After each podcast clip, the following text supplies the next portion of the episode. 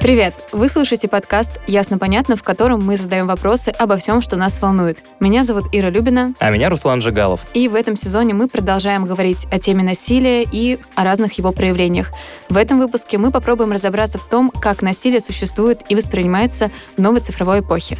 У нас в гостях Игорь Чубаров, доктор философских наук и член редколлегии философского журнала «Логос». Игорь, здравствуйте и спасибо, что пришли. Добрый день. Здравствуйте. Игорь, давайте тогда сразу с места в карьер. Расскажите, пожалуйста, раз мы говорим про насилие в современную цифровую эпоху, давайте дадим краткую характеристику современной цифровой эпохи. Что она собой представляет, если можно ответить на этот простой вопрос просто? Да, ну, со мной просто не получится, но, с другой стороны, отсылать просто к вещам, которые можно там нагуглить или найти на ютубчике, наверное, тоже не совсем верно. Поэтому я не буду рассказывать там про умные города, умные дома, про то, что все мы пользуемся гаджетами там и интернетом, да. Это само собой разумеется. Но если мы говорим про цифровое с точки зрения вообще, что это такое, то чаще всего говорят, ну, это вот не аналоговое.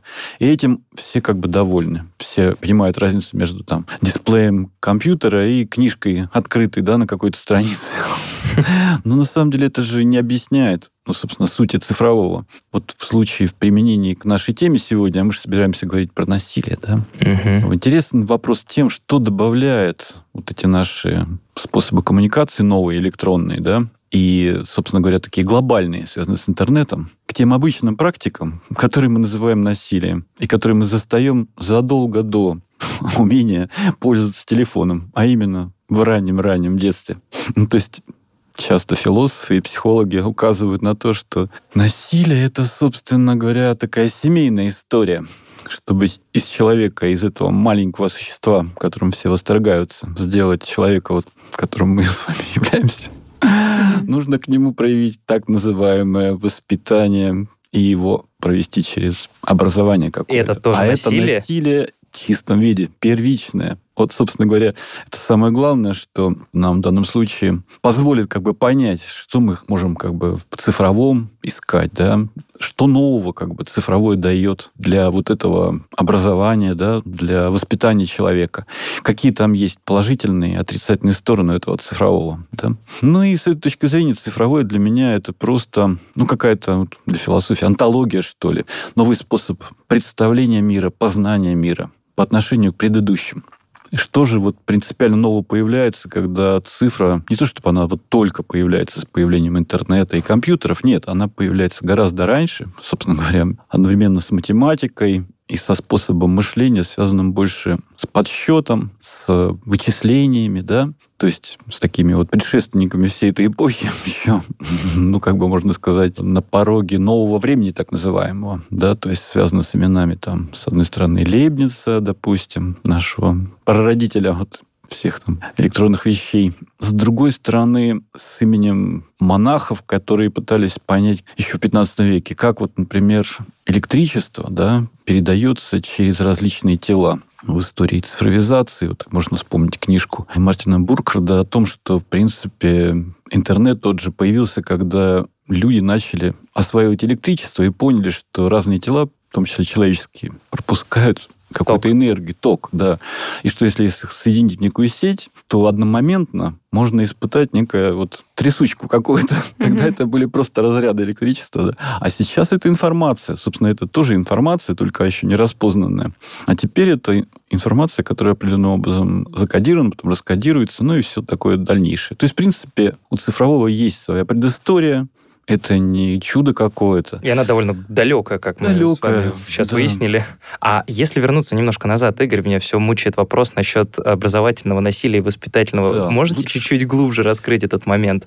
Конечно. Потому конечно. что я никогда не воспринимал, например, а, образовательный процесс или тем более воспитание, когда ты вот, не знаю, маленькой сестренке говоришь, делай так, а не вот так, угу. как насилие. Ну, хотя ну, против воли. Ну да, потому что всегда вмешивается в эту тему такое насилие, которое связано с насилием против воли или ограничения воли, ограничения свободы. И как бы когда оно связывается еще вот с правовой частью, с правовой областью, да, когда ну, любое проявление насилия у нас преследуется по закону или как минимум осуждается с точки зрения морали. Но вот эта область воспитания, особенно детского, она как бы по отношению к праву находится в несколько других отношениях. Если мы право, то есть нашу систему юридическую запустим к люльке, да, где мы лежим или где наши детки лежат, то нам конец. Но представьте, если ребенок, который там хочет есть, или ему не нравится, что его там переодевают, будет как бы посылать сигналы о своем плаче сразу в прокуратуру, и к родителям будут применять какие-то жестокие меры за насилие. Ну, я пытаюсь шутить, на самом деле этому посвящено огромное количество, там, не знаю, сериалов и фильмов, где вот эта проблема вмешательства в педагогику детскую, ну, как бы обсуждается. Где вот пределы разрешенного и запрещенного? И, собственно говоря, я веду к тому, что образование любое, ну, то есть там элементарно, что все знают. Нельзя там того же электричества открытого касаться, и детям надо объяснить, что здесь вот бабо, и здесь вообще риск, да, или горячая там посуда, или там острые предметы. Но это все как бы связано с болью. И если не объяснить через, опять же, некоторые ограничения, ограничения да. что это хуже, то будет результат такой. Я на таком совершенно элементарном уровне объясняю вещи, которые, ну, так, почему-то не самопонятны. Но есть образование еще более насильственное. Это когда мы становимся еще постарше, оканчиваем школу, когда вот переходят дети из э, школы в университет, вот там настоящее насилие начинается. Потому что они сталкиваются с чем? Вот они хотели кем-то быть. Я эту идею, кстати, украл одного очень яркого человека, такого Дмитрия Николаевича Пескова, который возглавляет у нас там платформу НТИ. И, в общем, работает в агентстве стратегических инициатив. Так вот, он а, недавно, я слушал его выступление, он говорил, что вот человек ориентируется на героя, он хочет быть на кого-то похожим, молодой человек. Ну, я не знаю, у всех, наверное в детстве был. Ира, ты хотела на кого-нибудь быть похожа в детстве? Да, вот на кого? Сейчас я пытаюсь вспомнить, но на самом деле я очень много читала, поэтому, скорее всего, я периодически Ира выбирала себе. Это все заслуга, на самом деле, как это, насильственного образования. Нет, ну ладно, это на самом деле было как раз добровольное что-то. Но каждый раз это было по-новому. В какой-то период это могла быть, не знаю, Рони, дочь разбойника, а потом какая-нибудь принцесса, не побоюсь этого слова. Ну, то есть нет, конечно, мне кажется, такое было. Сейчас уже во взрослой жизни у меня до сих пор есть, не знаю, женщины, которые меня вдохновляют. Там, не знаю, вот Ирены Сэндлер. У меня большой список этих женщин. Поэтому, конечно. Ну, то есть, если продолжать эту мысль, у нас у каждого Нет, есть какой-то... А вы на кого? А то так нечестно. Ира разоткровенничалась, а я решил перевести тему. Ладно. Ну, нет, у меня в детстве тоже, наверное, были герои, но мне так сходу сложно их вспомнить, но это были, наверное, главные персонажи отцовских э, фэнтези-романов, которые я очень много и часто в детстве читал. Там, например, всякие маги, рыцари, разбойники тоже. Ты когда следишь за их приключениями, ты думаешь, блин, какие классные ребята, мне хочется так же. Ну да. Ну, видите, у вас такие, да, литературные, сериальные герои, возможно, мультиков. Романтические. Анимешек всяких. А у меня вот мое советское еще детство были какие-то там, ну, естественно, военачальники и космонавты, да, то есть все хотели быть на таких вот тогда прославляемых в советский период героев похожи. А я, когда вот уже к университету приближался, это были скорее люди, связанные уже с философией и с литературой большой. Я хотел быть ну, похожим на писателей или профессоров, только потом я понял, что их жизнь обычно скучна и неинтересна, за редкими случаями, но было уже поздно. Я уже кем-то начал становиться. Вот когда ты поступаешь, ты как бы проходишь вот этот момент, когда ты хотел только быть похожим, а чтобы это сделать, нужно пройти через ну, большой путь. Ты должен был либо вот стремиться стать похожим на кого-то, либо остаться на стадии того, что ты вообще какой-то непонятный, совершенно неопределенный человек. Но как только ты проходишь этот период, ты уже сам должен стать кем-то, уже не на кого-то похожим, ты должен сам стать личностью какой-то, да? И вот это следующий этап, который всегда связан с этим вот периодом насилия, трудностей и так далее. То есть формирование себя как личности это тоже какой-то насильственный процесс, когда вот ты над собой раз... себя там ломаешь, Получается, работаешь. ты находишь опору уже не в ком-то а вовне, а в себе самом. Да, ты только можешь понимать, что можешь полагаться на себя, на эти псевдоподобия. Ты отказываешься часто от тех как бы образцов, на которых ты хочешь быть похож, и приходишь к каким-то новым совершенно образом будущего или личности, или сознания. А если, собственно, вернуться к нашей оригинальной теме разговора, вот мы выяснили про цифровую современную эпоху, вы отчасти сказали про ее лицо, мы выяснили, что в детстве мы все подвергаемся насилию, когда родители нас воспитывают, и мы проходим Мне через твое, э, процесс как ты обучения. Прям жестко. Да, То, что и мы сказали. тогда сейчас. Что же 21, все-таки насилие в новой цифровой Да, в новой цифровой ну, эпохе. давайте. Нельзя сказать, что цифровое – это тот способ или, ну, не знаю, средство, с помощью которого мы продолжаем кого-то насиловать, ограничивать свободу или что-то еще. Нет, цифровое – это сам характер коммуникации, да, изменившийся. Он переведен не просто в какое-то состояние, не знаю, там, нового носителя да, информации. Он добавляет кое-что к самому содержанию насилия. То есть оно его меняет. Ну, то есть, условно, для меня вот до последнего времени, по крайней мере, было очень важно, что я поддерживал все цифровые разработки и технологии, потому что, как мне казалось, они исправляют мир аналоговый, погрязший, собственно говоря, в войнах, в насилии. То есть он позволял, с моей точки зрения, вот этот цифровой мир решить те проблемы в коммуникации между людьми, которые вот за долгий 20 век, ну и раньше, разумеется, накопились. Самый простой пример – коммуникация в сети, да, в наших соцсетях, в наших мессенджерах. Она сейчас приобрела такой характер, который не просто там связан с тем, что вот письмо ты написал, потом получил ответ. Она может быть автономной, эта коммуникация. То есть она может не выходить за пределы вот как бы виртуальной реальности. Потому что людям иногда очень сложно общаться в реальности, да, потому что это общение очень травматично и насильственно. Даже если ты испытываешь к другому человеку симпатию или любовь, мы все знаем, что... Тут лично особенно сложно общаться. Конечно. Вот. И для многих людей сейчас вот это общение в сети, оно как бы стало более сложным и приобрело такой характер вот даже в области там любви, да, какого-то спасения тех вот романтических ощущений, чувств и надежд, которые в реальности вот постоянно терпят крах. Ну, разумеется, с цифровым, если опять еще раз возвращаться, связана новая промышленная революция, четвертая, как я считаю, да, которая вот после там 19-20 века вот наконец переводит нас какой-то совершенно новый продуктом, да, который можно связать с нашим мышлением, не с какими-то вот трудовыми усилиями, да, физическими, а вот с мыслями, с идеями, Поэтому не случайно называют иногда экономикой этот новой, экономикой знаний и так далее. Все это верно, разумеется, но это не из-за цифрового так обстоят дела. А так же, как и нельзя сказать, что из-за цифрового произошли какие-то страшные вещи, связанные там, не знаю, с тем, что человека могут как-то притеснять и насиловать через соцсети.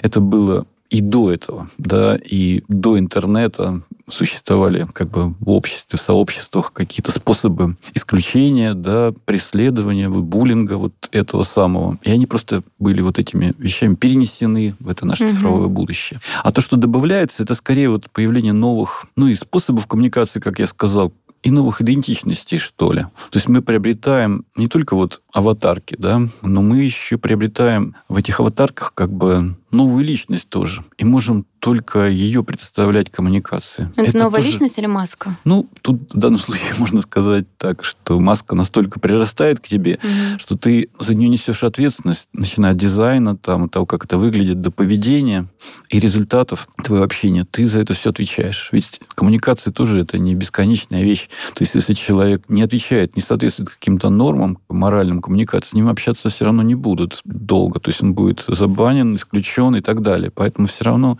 требуется какая-то новая этика для этих отношений. И вот мы, собственно, там, философы, и ищем. Так же, как, с другой стороны, там, правоведы и ну, вот, юристы да, называют, ищут как бы правовые способы вот эту новую коммуникацию, которая кажется, с одной стороны, такой абсолютно виртуальной, там, воздушной какой-то, не физической. На самом деле она может производить эффекты очень печальные, плачевные, да, вот через, допустим, ну, психологическое насилие, которое Мгм. эти, эти как бы способы коммуникации поддерживают. И, в принципе, вот еще можно одну привести, ну, не шутливую, а прям очень серьезную тему, связанную с знакомствами, коммуникациями в сети, ну, такими романтическими. Вот я об этом, на самом деле, не сам придумал, вычитал у одной очень интересной феминистки, которая написала статью а, WhatsApp Love, и вообще в этой статье она пишет, что способ вот как бы коммуникации, допустим, WhatsApp, он предполагает, что ты вот отправил сообщение, и твой как бы, партнер, твой друг, возлюбленный, возлюбленная,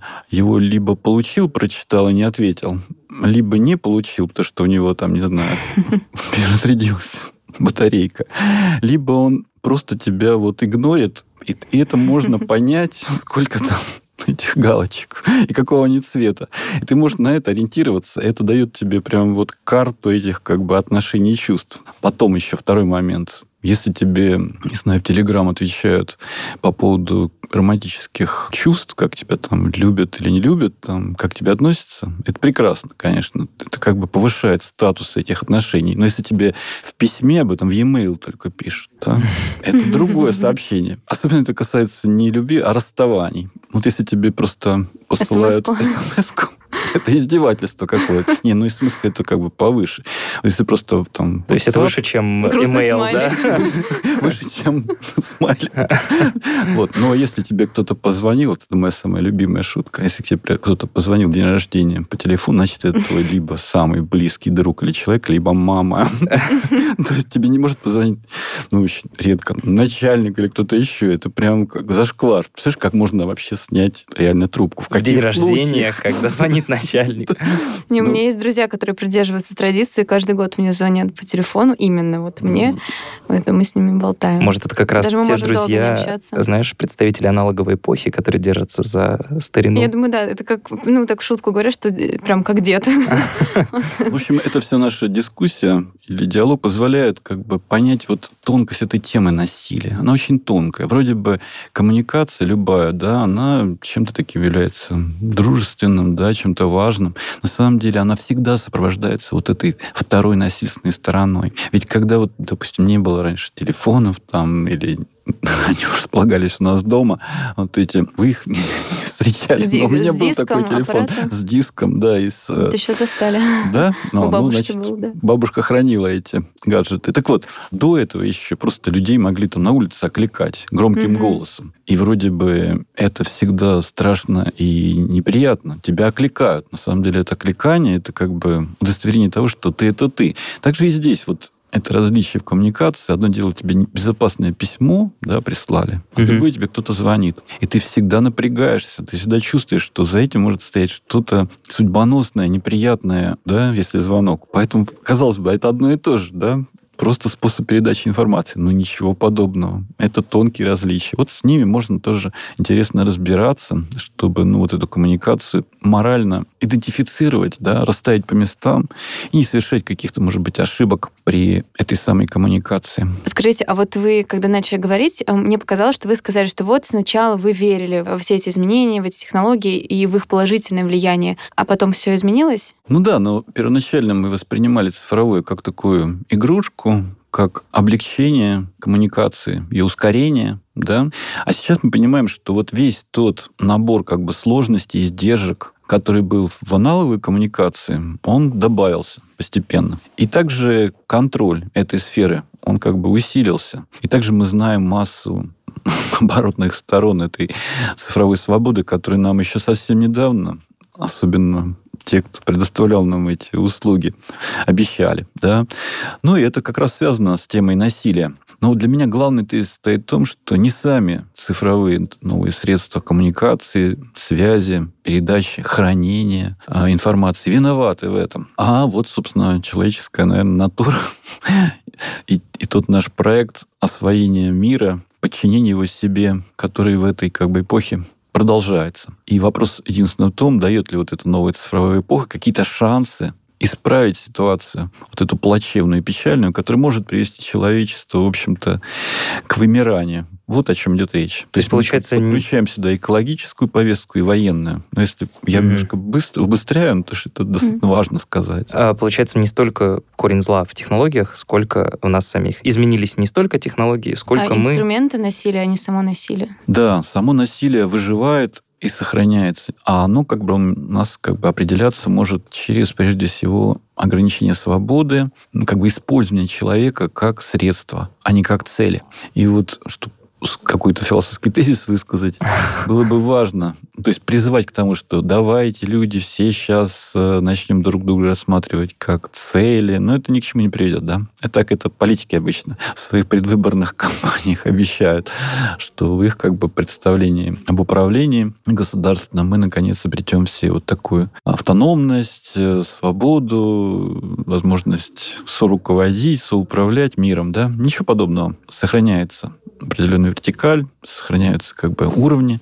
И с этим довольно сложно что-то делать, потому что, вот, к сожалению, человечество, оно взрослеет медленнее, чем те технологии, которые наиболее яркие представители этого человечества создают для него.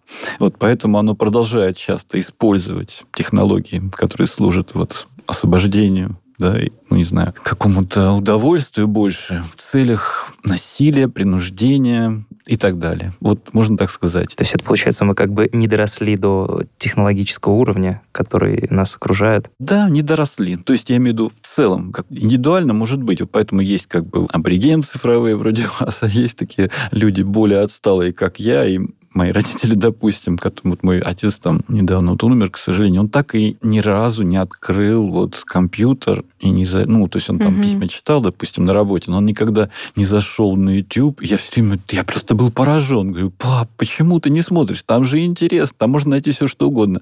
Говорил, мне интересно, что в программе передач телевидения написано. Я причем я в конце концов его понял. Потому что он как бы не хотел свое собственное желание какое-то ре- реализовывать. Угу. Он хотел, чтобы кто-то с ним разделил вот как бы некий образ мира, который у него сформировался в его там, лучшие активные годы. Вот поэтому мы живем вот еще в такой эпохе, цифровая в этом смысле может еще характеризоваться тем, что оно как бы собирает разные эпохи, они сохраняются в современности. Вот пример моих родителей здесь очень важен. Он пользовался письмами, писал там. От руки бумажные. Да, он как бы признавал телевидение, верил тому, что говорится. И у него был определенный мир свой, который вполне позволял ему оставаться достойным человеком в своем сообществе. Да, то есть он не был глупее других или там, не моральнее, наоборот. Мы живем таких вот теперь одновременно в разных слоях. То есть у нас сохраняется даже какая-то часть первобытной культуры, особенно в наших вот таких отношениях, когда один человек хочет завладеть имуществом другого путем просто грубой силы, да, до каких-то вещей, которые связаны с тем, что мы пытаемся там электронно голосовать или там обеспечивать себя продуктами нужными, да, через как бы программу, да, не думая об этом освобождая свое время для этого. Вот такая прям разница остается. Кажется, что так очевидно, что насилие это плохо. Все, кто нужно, по идее, это понимают. Из десятилетия в десятилетие мы все стараемся какие-то делать хорошие прогнозы, что все изменится. Да, в одной лекции про критику насилия вы как раз говорили, что насилие иррационально, это вообще вещь несовместимая. Но ничего не меняется, как будто бы. Угу. И да, получается, меняются инструменты, насилие остается, но вам как кажется, вообще мир без насилия это несбыточная какая-то мечта? Да, это вот вы такой вопрос задали, как бы критичный в отношении моих еще недавних взглядов на эту тему. Я уже указал на то, что они меняются в зависимости от, ну, то есть в связи с тем, что меняется сам окружающий нас. Этот и цифровой мир, он тоже как бы развивается дальше. И то, что можно сейчас видеть, что разум, на самом деле, сам разум, на который еще совсем недавно были большие надежды, он сам в каких-то своих функциях порождает, сопровождает и даже является главным источником насилия. И это такой парадокс немножко, потому что, чтобы преодолеть насилие в данной области, нужно отказаться вроде от разума, что для человека невозможно. Он все равно использует этот ресурс, эту способность для того, чтобы, ну, во-первых, отличаться от остального там, мира, нечеловеческих существ. И вроде бы даже стремиться к чему-то, связанному вот с такими прекрасными понятиями, как ноосфера, да, или вот экономика знания, о которой я только что говорил, какая-то вторая природа или третья природа, где все проблемы бедности, например, голода, там войны решены, решены, и мы как бы там прекрасно себя чувствуем, как в антиутопическом романе, да. Ну, все-таки он всегда немножко антиутопический, потому что мы знаем, что вот так не бывает, что почему-то все равно сохраняется вот эта вторая сторона, в том числе вот проекта модерна, о котором я в данном случае пытаюсь сказать, где опора на разум была просто ну, высшей ценностью. И противопоставлялась она, с одной стороны, вере в авторитет, противопоставлялась религии, с другой стороны, каким-то представлением магическим, ну и там таким повседневным, да, всяким. А сейчас стало понятно, что человечество более сложное, и человек более сложное существо, что он должен вступить в коммуникацию со своими технологиями и, может быть, чему-то даже у них научиться. То, что он через технологии цифровые сам себя понимает. И в этом смысле я сохраняю небольшую, как бы это сказать, надежду на Оптимизм. Оптимизм цифровой. Ну, например, в отношении вот беспилотных летательных аппаратов, которым я посвятил вот статью. Еще вот в 22 году я написал. В общем, она была связана с идеей о том, что у современных средств, вот этих тоже, конечно же, цифровых в основе, есть как бы своя этика новая. То есть они могут, например, не уничтожать своего противника ну, если не специально они для этого заточены, как вот те боевые дроны, которые убивали еще недавно террористов, да, вот после там 2001 года Америка активно работала, да, вот с этой технологией, довела ее до серьезных там результатов, когда, в принципе, наряду с какими-то ошибками и издержками, когда не, не за тех людей принимали, да, вот в результате тех, кого уничтожили, постепенно она пришла как бы на уровне распознания лиц, да, сбора информации, анализа, к более точным настройкам. Да. И, в принципе, в конечном счете БПЛА позволяют вообще уничтожать не людей, а инфраструктуру,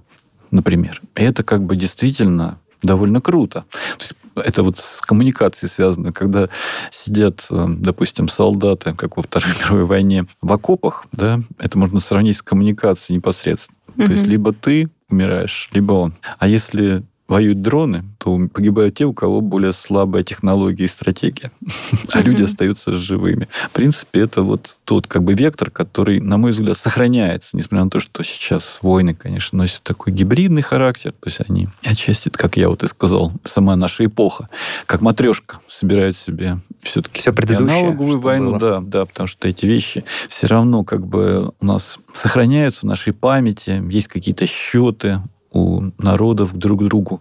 И есть, наконец, понятие справедливости, которое никто не отменял.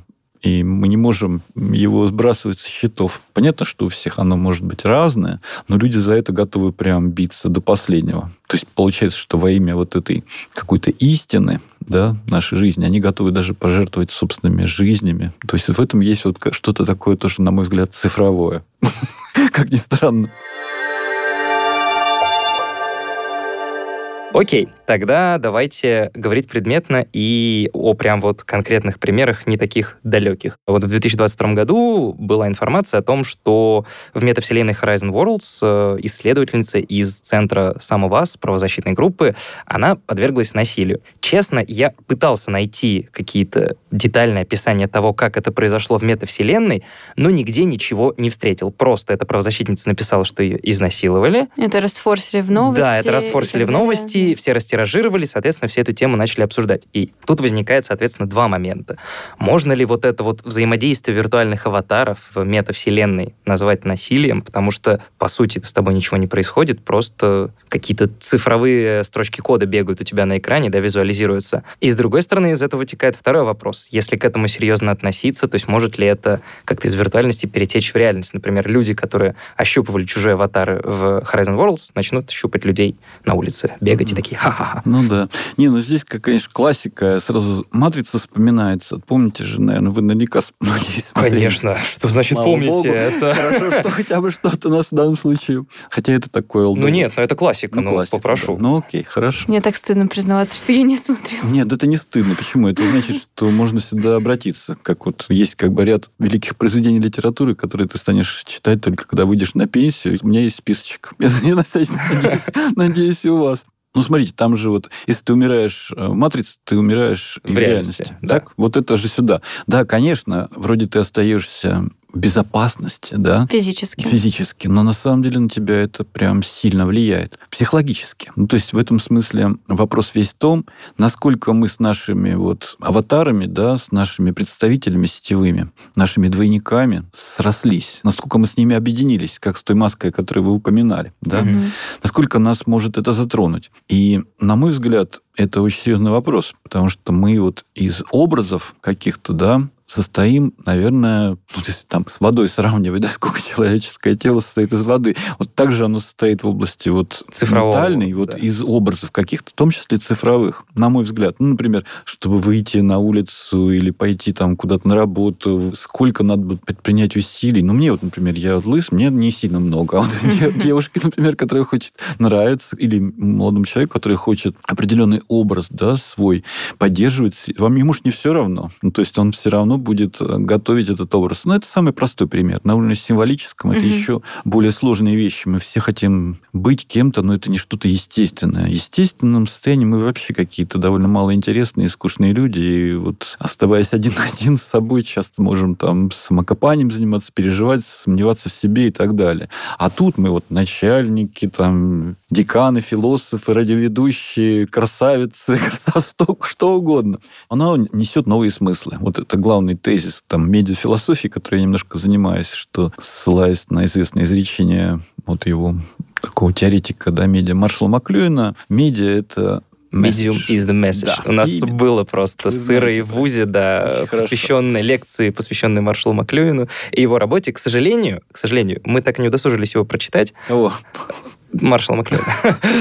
Слава богу. Он уже настолько пропитался, вот его работы настолько пропитались вот таким дискурсом и, ну, таким вот обыденным разговором, что они действительно уже попахивают и нафталином. Но вот эту формулу я расшифровываю совершенно оригинально в каком-то смысле, тоже через одного философа, там, Бенемина. Медиум — это месседж в том смысле, что средство — это не только средство сообщения, это еще и что-то самостоятельное и смысловое. И это вот просто нельзя забывать. Но, тем не менее, сейчас современность, возвращаясь к нашей проблематики с играми или с какими-то общениями в сетях и так далее, в интернете, это как раз и означает, что приобретает новый как бы смысл, становится частью нашего тела, неотъемлемый, наш цифровой представитель.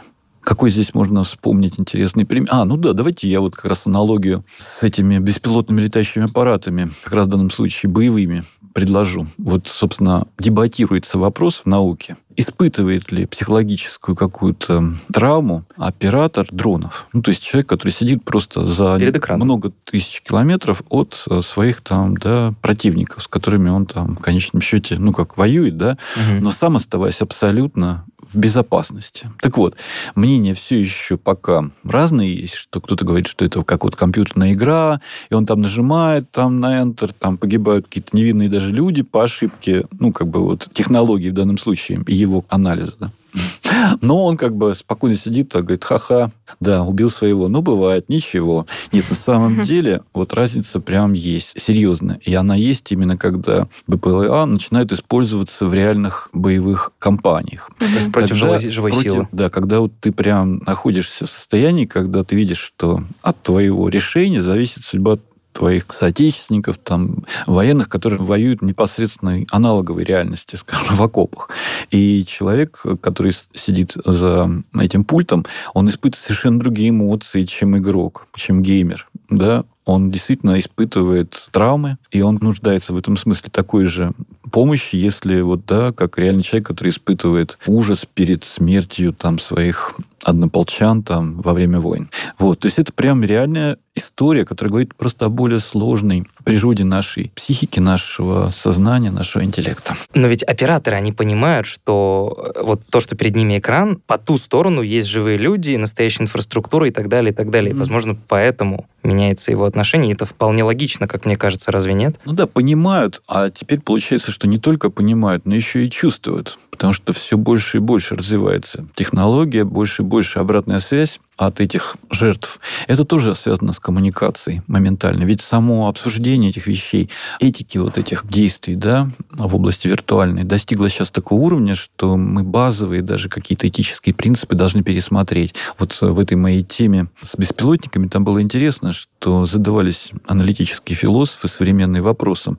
А вот сохранились, например, такие понятия, как мужество или самоотверженность у операторов дронов? Самоотверженно или... направил дрон на... Ну да, это выглядит немножко метафорически. Но вот сейчас это можно на новой стадии переосмыслить. Потому что ну, получается, что военные действия у нас все-таки носят такой вот слоистый характер. То есть они и аналоговые, и какие-то первобытные где-то, но и вот цифровые.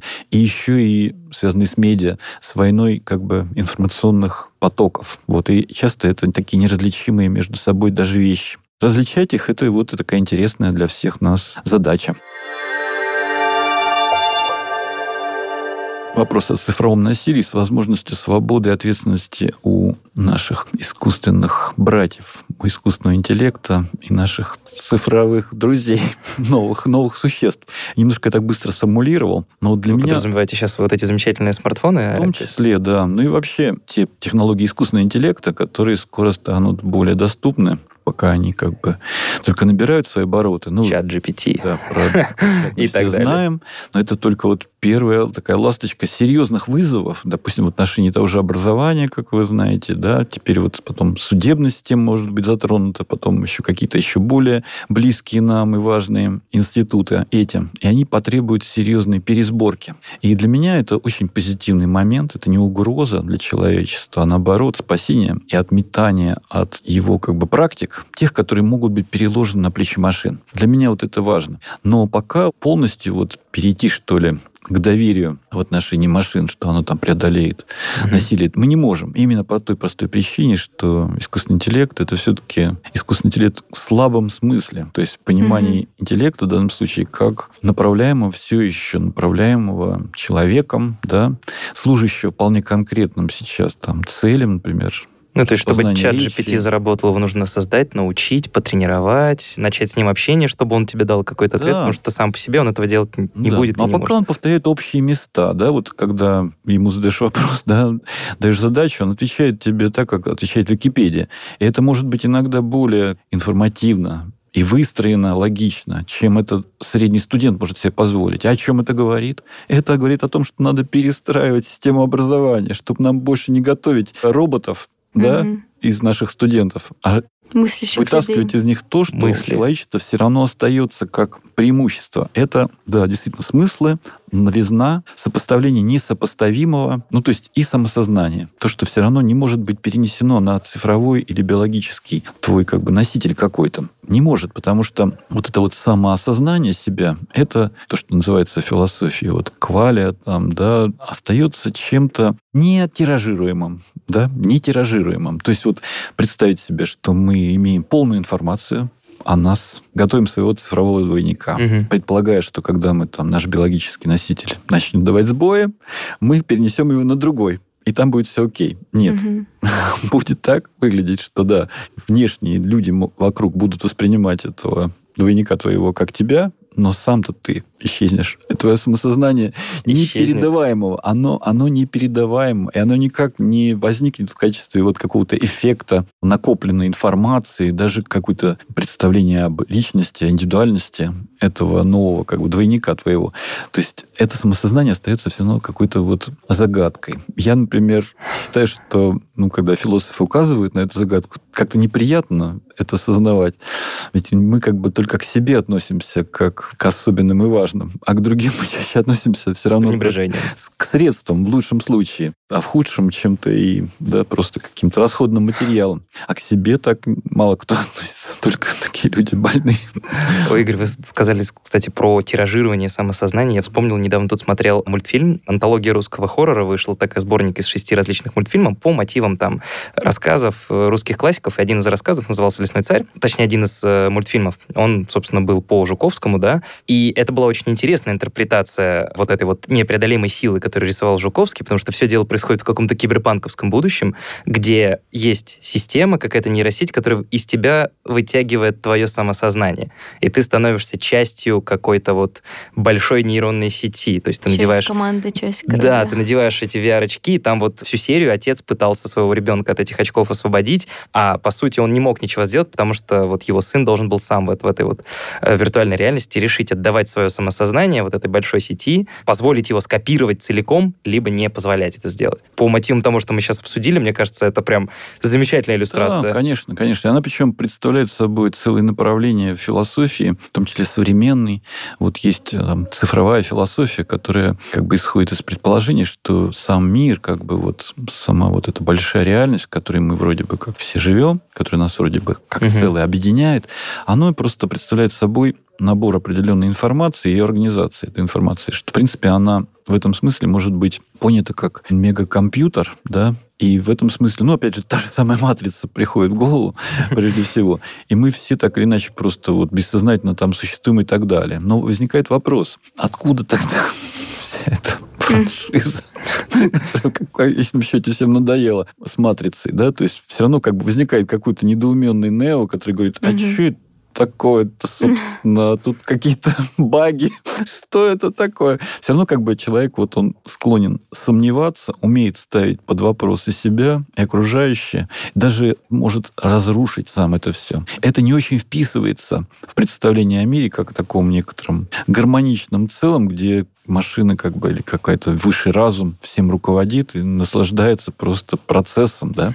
Ничего подобного. Вот у человечества есть вот эта вот сложная природа, о которой я сказал. Он способен себя саморазрушать. В этом состоит, с одной стороны, что-то плохое вроде бы, да, это как-то неприятно говорит о человеке, но это его и спасение. То есть, Бойцовский клуб, ну, Тайлер Дерден, философия саморазрушения и так далее. Хорошо. Тебе дело с прокачанным человеком. Смотрел правильные фильмы, читал Нет, правильные ну, романы. Я, да, я читал когда книгу, я, слава богу, мне никто не заспойлерил главный сюжетный поворот этого романа, я выпал Надеюсь, просто. мне тоже сегодня никто не заспойлерит. Да, в общем, почитаешь. Надо было читать. Да, надо, почитаешь, узнаешь.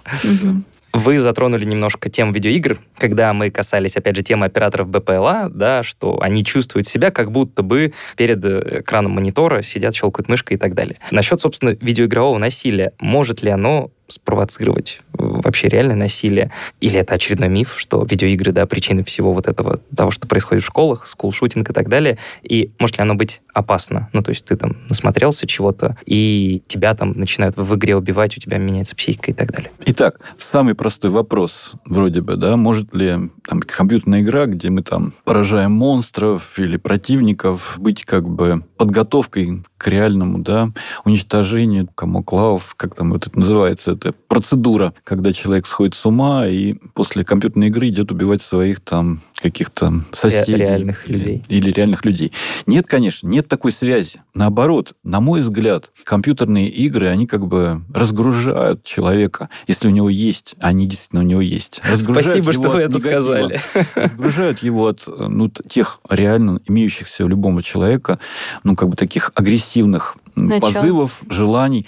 Другое дело, что если это зашкаливает, если это не работает, он пойдет действительно любой человек, играет ли он в игры или нет, кого-то там убивать. Это задача, ну, скорее, вот родителей, психологов, системы образования и, да, в конечном счете, юриспруденции, полиции, чтобы этих людей было как можно меньше и избавляться. Но обвинять в этом невинные игры. Это просто как-то цинично. Да, ничего себе, давайте их как бы отменим, и у нас как бы убийцы исчезнут из окружения. Но это бред. Наоборот, смотрите еще раз. Есть, тем не менее, вещь, которая меня гложет, что в самих этих видеоиграх, когда мы выбираем действовать с точки зрения вот бойца, где вокруг тебя только враги, что в этом тоже как бы какой-то миф используется, с которым можно что-то поделать. Кому? Разработчикам игр.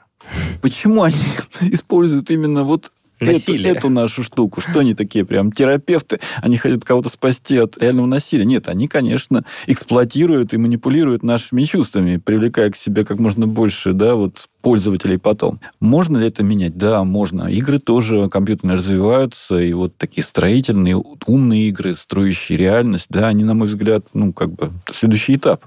Кому-то, конечно, нравятся стрелялки, здесь ничего не поделать, но я не осуждаю это. Но просто я хочу указать на один тоже в противоречие счастья предыдущему тезису момент что в фильмах о зомби, в фильмах о вампирах, в фильмах о целом ряде вот этих вот существ, которых надо почему-то убивать, закреплена вот некая этика отношения к другому как к чужому. То есть мы как бы считаем себя мерилом истины, добра, справедливости, а какие-то там безгласные там рабочие, там, не знаю, кто стоит за этими образами, зомби, какие-то иностранцы, чужаки, их надо мочить. Это на самом деле не странно. Странно, да. Как минимум. Да, конечно, ты как бы, когда там играешь в игру, ты не ощущаешь какую-то вину, что ты там кого-то убил, но все равно в тебе это записано. И чтобы совсем уж точку поставить, надо сказать о самом верхнеуровневом насилии, которое всех нас должно в конечном счете объединить и примирить. Это насилие божественное. Я в данном случае говорю не как верующий человек или там представитель какой-нибудь конфессии, я ссылаюсь на концепт философа, вот, которым я больше всего знаком, изучал, Вальтера Бенемина, который написал критику насилия. Этот текст все могут прочесть, если захотят, в сети, где он пытался философски отнестись к этому понятию. Да? И вот он вывел такую фигуру, что божественное насилие, оно устанавливает окончательную справедливость. В этом смысле конец каждой жизни неизбежный. По крайней мере, пока мы не найдем способа передавать сознание да, нашему цифровому или какому-то биологическому двойнику. Так вот, оно как бы связано с понятием божественного насилия. И в нем нет ничего печального. В нем надо просто найти смысл, достойно прожить эту жизнь, не совершать там каких-то вещей в отношении других людей, которые отнимают у них жизнь и возможность развиваться. А в применении к нашей истории наделение искусственного интеллекта, наших гаджетов правами, это важный тренд, потому что это говорит не о том, что мы как идиоты говорим, вот сейчас у нас роботы начнут осмыслять реальность, и надо им поэтому уже срочно давать права, а чтобы они могли развиваться дать право развиваться этим технологиям. Потому что что дальше, следующий этап, который нас ждет, никто не знает. Представьте, когда-то не было людей, и они как-то появились из этих обезьянок. Как? Черт, объяснение биологов выглядит ужасно, иногда наивно и смешно.